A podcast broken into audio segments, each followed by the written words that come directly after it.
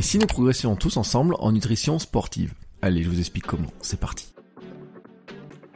Bonjour, c'est Bertrand, bienvenue dans cette petite capsule qui est très courte, qui va juste vous expliquer un nouveau podcast que je viens de lancer aujourd'hui avec Happy Vous le savez, j'ai commencé à courir il y a quelques années et logiquement au départ, j'ai commencé par m'équiper, shorts, chaussures, écouteurs, puis je me suis lancé dans l'entraînement, courir régulièrement, suivre plus ou moins des plans d'entraînement. Et en fait, quand est arrivé ma première course, j'ai découvert que j'ai oublié un truc important, mon alimentation pendant l'effort. Ce fameux carburant, d'autant plus important quand les distances s'allongent. Je vous en ai parlé sur ma préparation de marathon et surtout sur le marathon où j'ai pris un joli mur, probablement à cause de l'alimentation. Quand les heures d'entraînement augmentent, quand les défis deviennent plus importants, il faut trouver comment passer un cap et la nutrition en fait partie parce que la performance sportive repose sur trois piliers, l'entraînement, l'équipement et donc la nutrition.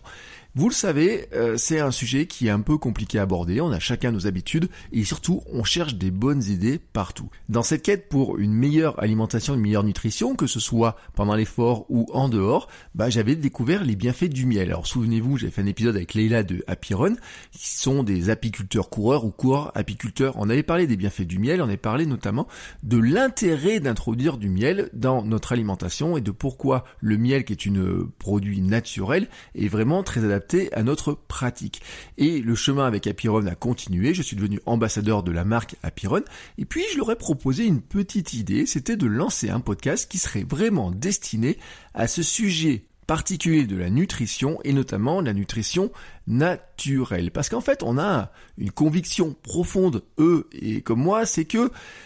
pour mieux bouger, il faut bien manger et que le meilleur carburant est probablement naturel, que la Terre nous fournit un incroyable réservoir d'énergie et qu'on en a tendance à le négliger en pensant que les petits produits chimiques, les poudres, etc., les gels, bah, font un petit peu mieux parce qu'ils seraient euh, plus complets que ce que la nature a nous proposé. Alors nous nous sommes dit qu'on pouvait creuser le sujet, qu'on pouvait regarder ce que la nutrition naturelle, la nutrition sportive pouvait nous apporter, comment on pouvait s'en occuper, qu'est-ce qu'on pouvait faire pour mieux manger pour s'entraîner, mieux manger pour performer, mieux manger pour récupérer, mieux manger tout court en se basant bah, sur les conseils, sur l'inspiration, sur euh, le vécu d'autres sportifs et notamment d'athlètes, de sportifs de haut niveau, d'aventuriers, d'entraîneurs, de spécialistes de l'alimentation sportive. Et donc est née comme ça l'idée de ce nouveau podcast Sport et Nutrition qui est vraiment le basé sur ces rencontres pour discuter de leur approche de cet élément si important de l'entraînement, de la compétition, de la récupération, mais qui est aussi très personnel,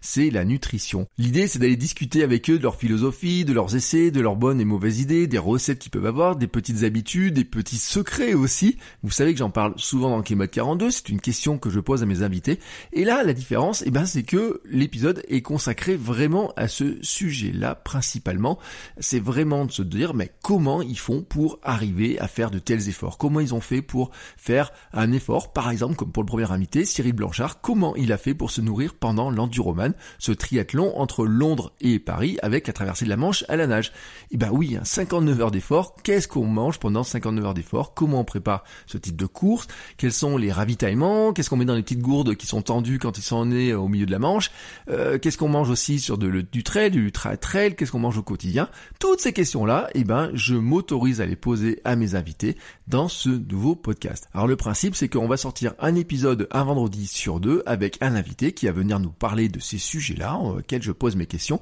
vraiment sur le même ton que ce que je fais ici dans kilomètre 42. L'idée, c'est vraiment, pour moi comme pour vous, de progresser dans ce domaine de la nutrition, qui est un domaine vraiment extrêmement important, mais sur lequel, bah, c'est un petit peu compliqué des fois de s'y retrouver. Le tout premier épisode vient de sortir, vous le trouverez sur Spotify, Apple Podcast, Deezer et un petit peu partout. Et vous faites happyrun.fr podcast pour voir tous les liens. Je vous mets aussi tous les liens dans les notes de l'épisode. Et je vous retrouve donc là-bas pour le premier épisode avec Cyril Blanchard qui nous raconte comment il a traversé la Manche, comment il a fait du vélo, comment il a couru, qu'est-ce qu'il a mangé pendant cette épreuve, comment il a travaillé, comment il s'est entraîné là-dessus et quels sont les conseils qu'il peut nous donner pour nous aussi avoir une alimentation qui nous permette de réussir nos défis, de réussir nos entraînements, de nous sentir en pleine forme, en pleine santé et c'est vraiment le but de ce podcast. Mais bon, maintenant j'ai assez parlé, alors on se retrouve tout de suite dans ce nouveau podcast. Je vous rappelle, je vous mets les liens dans les notes de l'épisode ou sinon vous cherchez sport et nutrition, vous pouvez chercher Bertrand Soulier, vous pouvez chercher Happy